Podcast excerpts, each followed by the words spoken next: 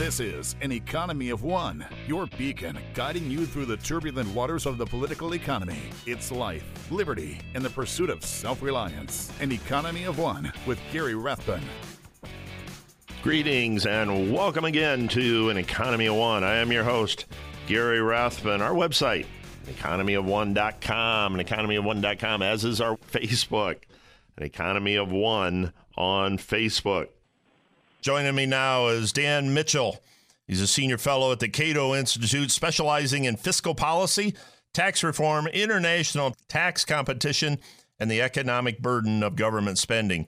He's been published in Wall Street Journal, New York Times, Forbes, USA Today, and Investors Business Daily. His blog, International Liberty, can be found at danielj.mitchell.wordpress.com. Dan, welcome back to an Economy of One. Glad to be back on the program. I appreciate uh, you spending some time with us. I uh, what what triggered uh, me to tell my producer to give you a call was uh, you wrote a recent column on uh, cronyism, and that's one of our favorite subjects here. Uh, you call it cronyism. many people call it crony capitalism. Our friend John Allison calls it crony socialism. Before we get into that, I just want to do a little background question. You know, President Trump uh, was sent there to drain the swamp, quote unquote. Is he draining the swamp or is he just uh, replacing the vermin? Well, so far it's too early to tell. uh, uh, that being said, the only really effective way of draining the swamp is to shrink the size and scope of government. Okay. And uh, we have only a few pieces of data. Trump has made some, uh, I think, some decent appointments to the regulatory agencies. So that might mean less red tape because, of course, the incumbent businesses, the big companies, tend to use regulation as a weapon against smaller competitors. So mm-hmm. my fingers are crossed. We'll see some progress against cronyism there. And then we just saw uh, just yesterday uh, Trump releasing his budget. Uh, and and he is proposing to have a smaller government, at least compared to what it would be growing uh, if left on autopilot. And uh, and so if he follows through on that, which would mean actually being tough with Congress and, and if necessary, vetoing spending bills that have too much uh, pork in them and shutting down the government if need be, uh, well then I think you know we might be able to maybe not drain the swamp, but at least lower the water level. One of the things that always comes out and we kind of forget about it, but President Trump proposes a cut, okay, in something, okay, one of the departments, education or EPA or something. Is it really a cut or is it simply a reduction in the amount of the increase? that, that's a great question because most of the time in Washington, uh, when you see uh, media reports, when you hear special interest groups, when left wing members of Congress uh, get up on the podium and they're talking about budget cuts, mm-hmm. almost always it's simply a reduction in a previously planned increase. So if a program uh, sort of on autopilot was expecting to get an 8% increase and you have a budget proposal that says, no, you only get a 2% increase, they call that a 6% cut. Right. And that's, right. of course, completely dishonest because every real household and real business in America, they understand that a cut means you spend less next year than you did this year. Uh, now, having said that, there are a few programs where the president is actually saying, no, we're going to get rid of this program or we're going to actually genuinely spend less money on it next year than we're spending this year. So, in a few cases, Trump is proposing to cut programs, but for the most part, he's simply saying government shouldn't grow as fast uh, mm-hmm. as it was growing under Obama. I mean, if you look at his budget, you look at the actual real numbers in his budget, and on average over the next 10 years, government would grow 3.46% a year. Now, I don't care whether you're using new math, old math, or whatever if government's growing 3.46% a year, especially with inflation projected to be about 2% a year, there's no way you can call that a budget cut. Right. I measure it by the annual deficit and the national debt. If we were truly cutting, it seems to me like the budget deficit would go down each year, and eventually it seems like the national debt would cut back somewhat. But I, am just concerned. Now let's get back to the cronyism uh, because you did an interesting, interesting article, and you quoted some guys that did a study talking about the return on investment of cronyism. I mean, it's it's pretty profitable for a major company to buddy up to the government and government officials, isn't it? Yeah, well, what you basically had uh, had is a couple of economists uh, from academia. Uh, they did a study where they looked at the White House visitor logs and they measured uh, when senior, high-level corporate executives went in to meet with people at the White House. Uh, they then measured what happened to the stock performance of those companies compared to the overall financial averages. Uh, and it turns out that if you're spending time in Washington cozying up to uh, to senior policymakers, that's good for your company. Now, to me, that's horrible news. I do not want companies to think that going to Washington is a way to profitability right. because the only way you make money from Washington is usually by screwing over in an unfair way your competitors. I mean, I don't mind if you if you beat your competitors because you provide better products at lower prices with better service. Mm-hmm. But if you beat your competitors because you're getting some inside benefit from government where where politicians are imposing regulations on your competitors or uh, or special taxes that apply only to your competitors, that that's cronyism. That's not capitalism, and that's why this new academic research is so so I guess depressing. How did we get here? I mean, we've had lobbyists for a long time, but it seems like the last I don't know, maybe the last few administrations, the last couple, it's really come to the forefront. Is is that the availability of information, or is the cronyism getting worse and worse and worse every year? Well, the key thing to understand is that government keeps getting bigger, and mm-hmm. there's more and more regulation, uh, and and that sort of creates a play a playground for cronyism, uh, because once government has immense power to to determine who wins and loses in the private economy, it then becomes financially profitable. Profitable not in a good sense, but in an unfortunate cronyist sense, it becomes profitable to to sort of cozy cozy up to the politicians. Now, I'm going to be devil's advocate here for a minute. And let's say uh, I'm competing with Honeywell or Aetna or any of these companies on the list. And in real life, I'm competing with them. Am I, I guess the question, should I buy into the cronyism as well to stay competitive? Or is it still possible to, to compete and win without playing that game?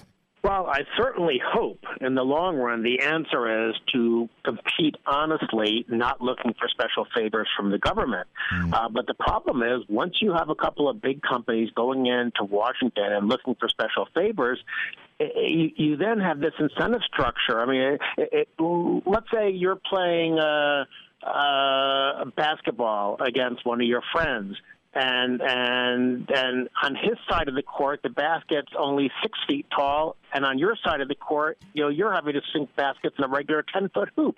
Right. I mean, wouldn't you think that's unfair? Now you might say, okay, I'm going to lower my hoop to six feet as well, but then you're not playing basketball anymore. The whole thing becomes very unfair. So, uh, so, so it's really really tragic that government is playing such a big role in our economy now because it does lure people into thinking they have to play that game. You know, I, I found it interesting in your article, uh, and you were looking at some of the research that when Trump got elected, uh, some of these companies' stocks went down. So the general investors apparently can put a dollar price on this relationship uh, with the president, with the the Congress, and and some of those people, some of the stockholders, some of the investors felt that you know what? Maybe those companies won't fare as well under uh, President Trump as they did under President Obama or uh, potential President Clinton. Well, I mean, think about it this way Obamacare was supported by big pharma and big insurance. Mm-hmm. The uh, Dodd Frank bill was supported by Goldman Sachs and the big boys on Wall Street. Uh, so, so these big companies decided that, hey, you know, you know, sure, we'll get hit by regulation and taxes and stuff like that. Uh, but we have sort of big administrative staff and compliance staff, and you know, we have big law, legal uh, departments and accounting departments. You know, we'll be able to swallow these costs, but we'll put our small competitors out of business or at a big disadvantage because they won't be able to. Uh, uh, to absorb these costs nearly as well. So, so if you're a company that got in bed with big government and you figured that okay, well, Obama's been good for big government, and when we figured out how to work with him, and when we're assuming Hillary's going to win the election, so we'll continue to work with her, and then you get this surprise election with Trump winning, and Trump saying, no, no, instead of more regulation, we're just going to lower taxes and reduce red tape. Yeah, if you're a cronyist company then all of a sudden you might not be as attractive to investors. you know, it breaks your heart. But what's the solution? Because I don't see Congress with all that money floating around and the desire to be reelected and maintain power. I don't see Congress, you know, putting any type of constraints on lobbyists or that money or anything like that. I'd like to believe President Trump will kind of change things, but uh, I'm not overly optimistic. What's the solution? Is this here to stay, or is it possible to scale this back? Well, you're getting me all depressed just by the way you asked that question. uh, it, it is a challenge because think about it this way you're a member of Congress and you get on, say, the tax writing committee.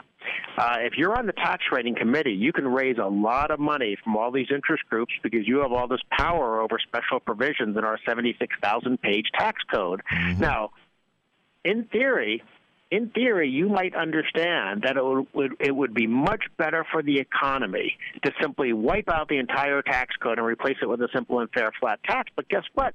If you do that, your powerful position on the tax committee suddenly becomes basically irrelevant. I mean, you know, you, you've turned your committee into a harmless oversight committee uh, because the tax code is no longer picking winners and losers. It's no longer playing class warfare. You no longer have all these credits and exemptions and deductions and preferences and shelters and things like that. So, so in effect, in order to make progress, in order to free our economy from the overreach of government, we have to convince politicians to voluntarily give up their ability to raise campaign cash, and that's a difficult difficult thing to do. You know, as you're talking, I'm sitting here thinking, you know, uh, something that nobody's mentioned that just kind of occurred to me, but cronyism takes two parties. It's just not the corporations compromising ethics and trying to get an advantage, it's the politicians as well. I mean, it takes two. Oh, yeah. I guess you would say that the politicians are like the drug pushers and the companies are the ones that decide, hey, I'm going to get get on the heroin of uh, of cronyism. Yeah, yeah. Well, we've been speaking with Daniel Mitchell. He's a senior fellow at the Cato Institute, and his blog is International Liberty, and it can be found at danieljmitchell.wordpress.com. Dan, as always, it's a real fun for me, a real treat. And I appreciate all your time this evening. And uh, you write a lot. I mean, I, I follow your articles on on fee.org and Forbes, and and uh, I really enjoy the work you put out, and uh, look forward to uh, chatting with you again soon. All right, appreciate it. Thank you. Thank you. Have a good evening.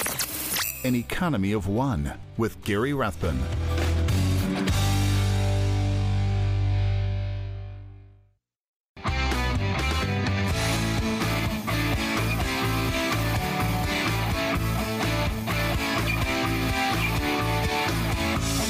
Back to An Economy of One with Gary Rathbun. Well, we got some interesting news this week, and that is the uh, Congressional Budget Office came out with their estimate, I guess, of what the House GOP health bill would do. And it doesn't look good. But I wanted to address that. Coming up in a little bit, we're going to speak to Dr. Deane Waldman from the Center for Healthcare Policy at the Texas Public Policy Foundation about uh, healthcare, but I wanted to give you some numbers and stuff before that. The uh, CBO came out and said that it's going to add 23 million people to the list of uninsured by 2026. Okay, so that's 10 years from now. Now, the CBO, first of all, one, I don't believe them. They're never right. Never right. They can't predict yesterday's weather, let alone what's going to happen in the economy 10 years from now. But 23 million uninsured, Obamacare didn't cover that many people. It's virtually all Medicaid, and it just doesn't smell right. Secondly, it said it'll cut 119 billion in the deficit through 2026. Well, that's only 11 billion, almost 12 billion dollars a year. Now, 12 billion dollars sitting here on the table, you and me, that'd be a lot of money. But the reality is that's nothing. So it can't be right because the Affordable Care Act is costing us trillions of dollars. Now, Obamacare is collapsing under its own weight, and that prompts senators and representatives to say, well, we got to do something. We got to do something. Doing nothing is not an option, according to Senator David Perdue, Republican out of Georgia. Well, you know what? Doing nothing is an option. Not making a decision is a decision. Let it die on the vine, let it collapse. But then we got to define what collapse means.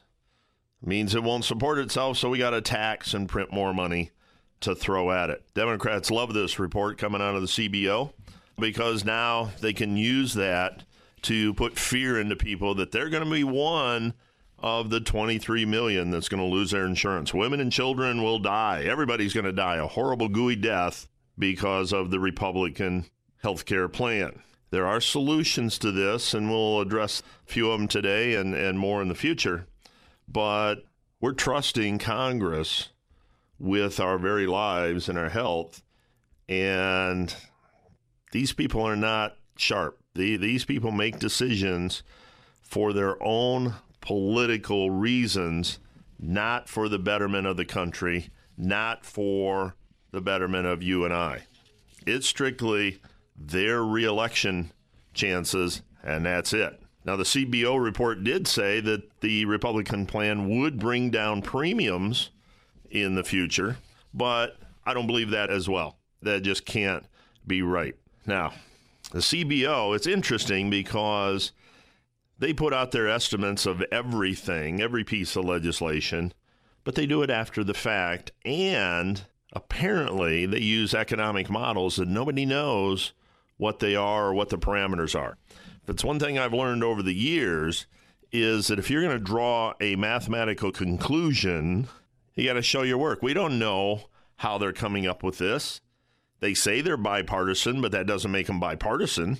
If you don't know the math, if you don't know the model, you can't trust the answer. The answer is meaningless if you don't know the economic model. If you don't know the formulas, the algorithms they use, how can you trust the answer? It's no different than taking a story off the internet.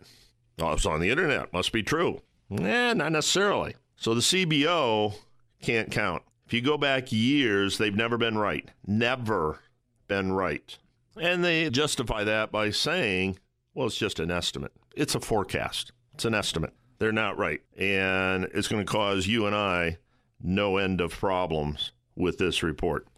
Healthcare is, is essentially going to be dead. We know it, but we don't know why. We don't know how they came up with the numbers. Coming up next, I'm going to speak to Dr. Deane Waldman. He's the director of the Center for Healthcare Policy at the Texas Public Policy Foundation. We'll talk to Dr. Deane next. Gary Rathbun, An Economy of One.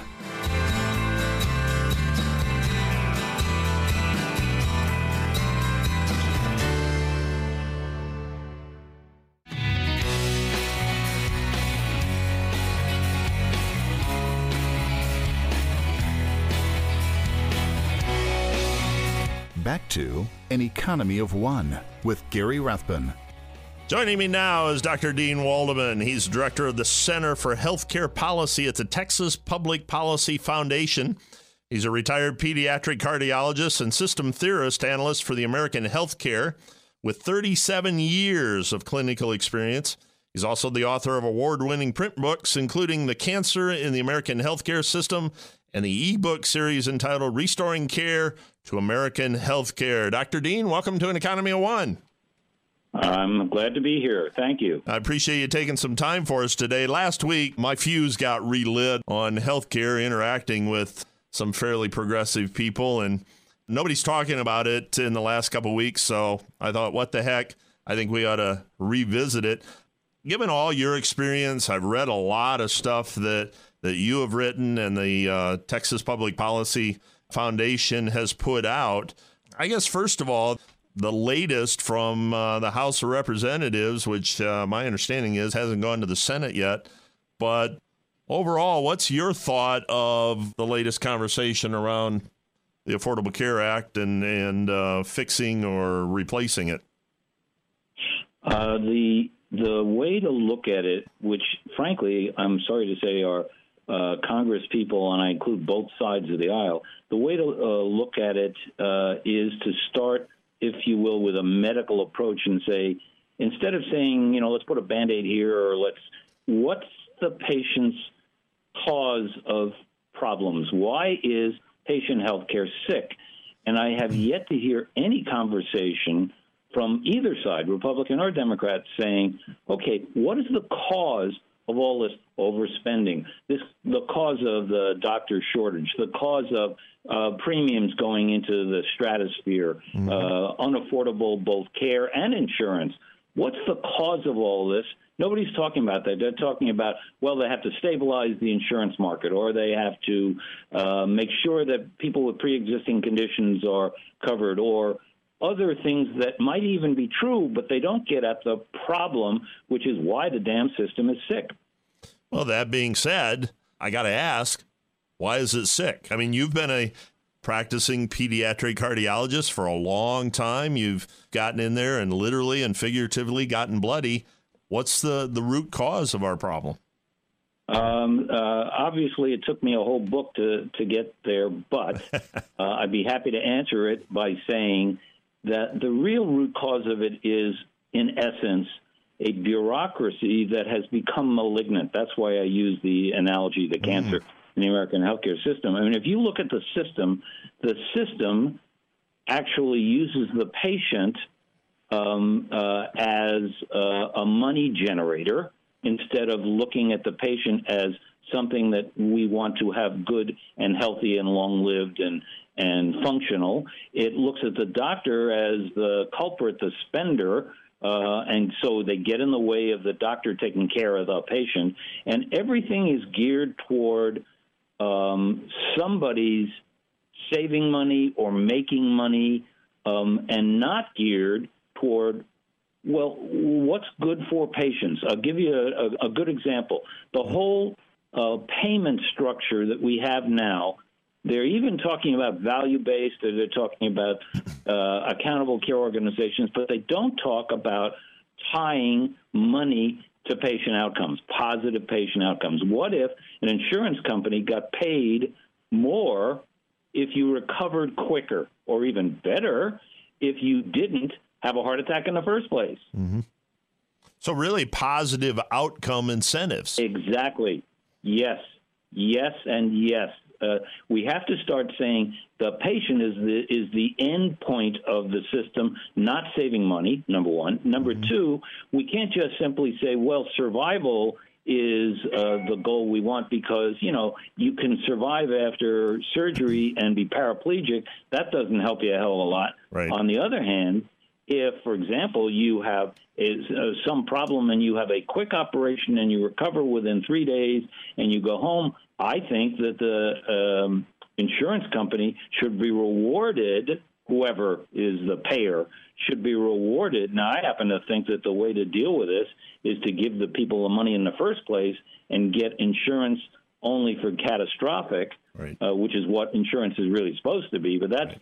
That's, if you will, another topic which I'm happy to talk about. But the big problem is this malignant bureaucracy which has taken over the connection between consumer and seller, or customer and seller, or uh, patient and doctor. I mean, let's face it, it's a real simple connection. Mm-hmm. Uh, the patient goes to the doctor because he's sick, and the doctor provides some service. Well, the patient should have faith in the doctor, but a reason to economize because he's taking dollars out of his pocket. That's not the way it works. I agree with you. And what's caused this? Is it government intervention? Or is it well, I, society's expectation that no matter what happens to me, it's not my responsibility? Give me a pill, give me a shot, cut something out. Yeah, well, guess what? You're right on both scores. It really started um, uh, from what I consider a well intended um, uh, direction back uh, in the 1930s, Blue Cross Blue Shield. Before the 1930s, people paid for their health care, um, and uh, when they uh, were sick and lost wages, they got insurance to cover the lost wages. That's basically what insurance was for, or obviously uh, death benefits. Mm-hmm. Uh, in uh, somewhere in the 30s, early 30s, Blue Cross Blue Shield started this idea of a prepayment system because healthcare was getting more and more expensive. Now, the reason it was getting more expensive was we could begin to do things. I mean, you can't imagine the things that I do now. My grandfather, who was also a physician, as were everybody in my family, I mean, he would sit there with his mouth open if he knew what I did every day, you know, fixing mm-hmm. a child's heart without opening his chest. I mean, imagine that. That's, right. that's science fiction. Only, well, my point is that that's expensive. On the other hand, you get great value by uh, spending the money to uh, repair a child's heart. Um, I'm picking on something that I know something about. Sure. Um, and so you say, well, wait a minute, $150,000 for open heart surgery on a baby with a big hole in his heart. Yeah. On the other hand, instead of having a dead child, you have a healthy, normal child who hopefully will live 80 or 90 years and contribute to our society and be productive, et cetera, et cetera. Uh, it sounds like a pretty good deal to me. How do you reverse or start trending the other way, that attitude yep. against that? Uh, the, partly, I have to say, we leaders, I include both the politicians and, quite frankly, my colleagues in in medicine, we kind of oversold um, the the government has oversold itself that it's responsible for your health instead of you're responsible for your health, mm-hmm. and we have oversold ourselves in the sense of we can fix anything. You know, you know, we'll give you a diet pill and you can lose 50 pounds. Well, wait a minute. Why are you 50 pounds overweight in the first place? Maybe what you no i i yeah. mean yeah. Uh, um, uh, so so i think that there is some responsibility on the leadership side and so we need to start reversing that the other thing uh, from the sort of technical or financial side is we need to start connecting the patient who is also the consumer of services with the provider of those services, whether it's the doctor himself or the hospital himself, so that itself so that so that they're actually spending money. I happen to be a big fan of large HSAs, and and I yep. think that we yep. could stop them for the very poorest members of our uh, community. Uh, the I've heard n- numerous people uh, object to my plan on one, uh, the, namely, give people money if you if you have wealth, let you put it away uh, uh, tax free and then use it only for medical services. Okay, fine. And the complaint that I've had from uh, smart people is, well, you know, people don't understand how to shop for health care and it's very complex. And, and my response is, well, wait a minute. Hell, uh, a car is very complex. I mean, I don't know half of, not hell, I don't know a tenth of the things that go on inside uh, the car's engine, right. but I can shop for a car and I can uh, comparison shop. Well, you know, the Honda's got this, but the Ford's got that. And I, uh, I'm a good shopper, and so are you, and so are probably 320 other million Americans. When it comes to other things, well, why can't we shop for our health care? And the answer is we can if we had the power, if we had the money. Then um, the doctors and hospitals, quite frankly, they're afraid of this, but the doctors and hospitals would have to then compete for our spending. Mm-hmm. And that means advertising, that means selling themselves. Well, why not? Yeah, I agree with you. And I'm starting to see, as, as I'm sure you have, a change, a radical change in healthcare delivery. In other words, we've got telemedicine, concierge medicine. That's right. And I, I really strongly like those things, especially. I don't like the word concierge medicine only because it implies, well, it's only for the wealthy. There mm-hmm. are plenty of what I, I prefer to call direct pay practices. And they and the average cost, and, and there's a big message here, which um, sorry to say the media is really not getting out there. The these these people uh, uh, the direct pay uh, practices are getting paid more than they're getting paid under the the third party pay, payment system. Yet, yet the patients are paying an average of 9% of what they were paying. So, you know, suddenly instead of that uh, hernia repair costing you $15,000, it's costing you $1,500. dollars And if you've got, uh, again, I'm making the numbers up to make it easy, twenty or $30,000 squirreled away in your HSA, you know, that $1,500 charge suddenly is, yeah, okay. Yeah. Um, and oh, by the way, you went around and shopped, you know, it's a hernia repair, so you got time. You went around and shopped and said, well, hospital A, tell me your results and what's your cost. Hospital B, I want to see your results of the last 500 hernias you did and what's your cost. And then you decide which one you want. Yeah, it's really no different than shopping for anything else in your life. You're looking for value. And Exactly. when, it, when it's your money, you care what kind of value you get. So Uh, completely accurate. Yes, dead on. You're right. now, it, But we don't have that go ahead. now. Go ahead.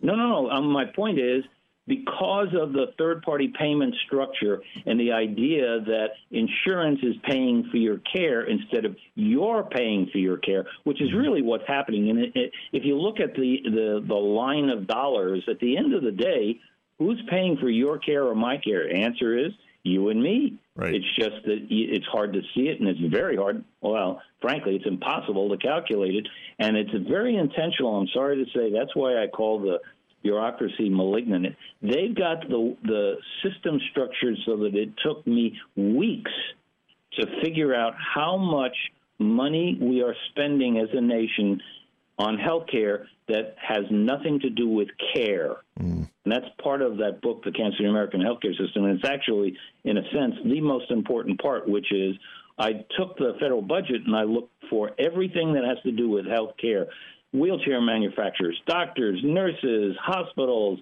pharmacies, anything that actually impacts a patient. And I added all that up. And it turns out that that comprises around 60% of our healthcare spending, which means 40% of all the money we spend for healthcare goes to actuaries and administrators and consultants and lawyers and billers and coders and navigators and everybody except your doctor or your nurse. Right. Right. The other thing I've noticed, and, and you probably know this much, much better than I do with 37 years of clinical experience. So you've been through managed care and capitation and, and all Yes. this kind of stuff. You put the healthcare back to the system you described where the patient is looking for value, paying for it, and uh, the doctor is, is working with the patient to get the patient well and healthy kind of takes away the uh, assembly line, the mandate that a doctor has to see so many patients each day, and and all that kind of stuff. Lets you practice medicine again, doesn't it? I mean, uh, the the constant remark that I hear, complaint that I hear from doctors is not money. It is, gee, I wish they would simply let me take care of my patient. Yep. Yep. Absolutely. Well, we've been speaking with Dr. Deane Waldman. He's the director of the Center for Healthcare Policy at the Texas Public Policy Foundation, retired pediatric cardiologist. Dr. Deane, this has been a real treat for me. I'm going to make you a promise. I'm going to buy your book and read it before we talk again. Sounds like I'm missing I- out on I- some good information here. So, uh, I, I, I, w- I hope you do, and I hope a lot of people do. Uh, God knows I'm not making money on it. I really want people to start. No, I want them to be Yep. informed about health care instead of depending on talking heads. Really appreciate your time and uh, look forward to uh, chatting with you again soon.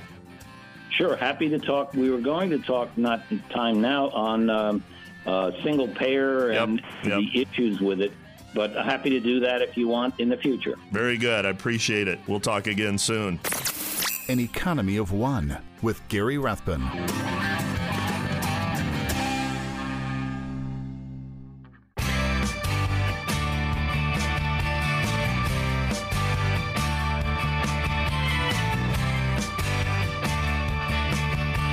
Back to An Economy of One with Gary Rathbun. You know, as a kid, one thing I always remembered this time of year was my dad would always buy a red poppy from veterans and veteran families that are selling them at the street corners and that kind of stuff and hang it on his mirror every year. and the poppy would be there pretty much all year until he bought another one uh, the next year. It looked pretty ragged after a while. But this weekend's Memorial Day, and it's a day of remembering our veterans and all of those that have died in American wars. Now, many cities claim to be the founder of Memorial Day. Now, Waterloo, New York is uh, officially the birthplace of Memorial Day by uh, President Johnson back in 1966. But it's really hard to prove that because the Memorial Day goes clear back to the 1800s. The first Decoration Day, as it was originally called, first Decoration Day was the 30th of May, 1868. And it was created by General John Logan, National Commander of the Grand Army of the Republic. General Order number 11. Now, he chose the 30th of May because at the time there were no anniversaries to a battle on the 30th of May. It later changed to the last Monday of May and gives us all a three day weekend, a federal three day weekend. But originally, it was only recognized by the northern states. New York State was the first to adopt it as an official holiday in 1873, and the South refused to acknowledge the day, and they honored the soldiers that died in the Confederacy of the Civil War on separate days up until after World War One. So uh, after World War One, then it was designed to honor any American that died in any war. It's always important to think of this more than just a long weekend where we get to barbecue and kind of the official launch of summer.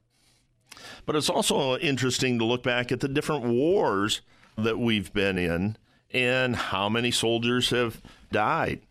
So during the American Revolution, there was 4,435 battle deaths. I would have guessed there'd been a lot more. It just, uh, you know, seemed like a lot more. Now, the Civil War, the Union had 140,000 deaths and 224,000 other deaths in service, non theater. The Confederates had 74,524 deaths and 59,000 other deaths in service. World War I had 53,402 deaths. World War II had 291,557 deaths in battle. Another 113,842 deaths in service. Korean War, 33,739. Vietnam War, 47,434. This is interesting. The Gulf War, battle deaths, 148. Now, the global war on terror, you count uh, people deployed to uh, Iraq and Afghanistan, We've had 5,078 battle deaths and another 1,378 other deaths. Bad number 48,000 non mortal wounds. So, our people have given a lot. Our veterans, acting service members, given a lot to this country. And it's very important that we remember them. I want you to have a great day. Be an individual, be self reliant, be an economy of one. I'm Gary Rathbun. We'll see you next time. The views expressed on this program do not necessarily reflect the views of this station. Listeners should consult their own financial advisors or conduct their own due diligence before making any financial decisions. Private Wealth Consultants is an SEC registered investment advisor.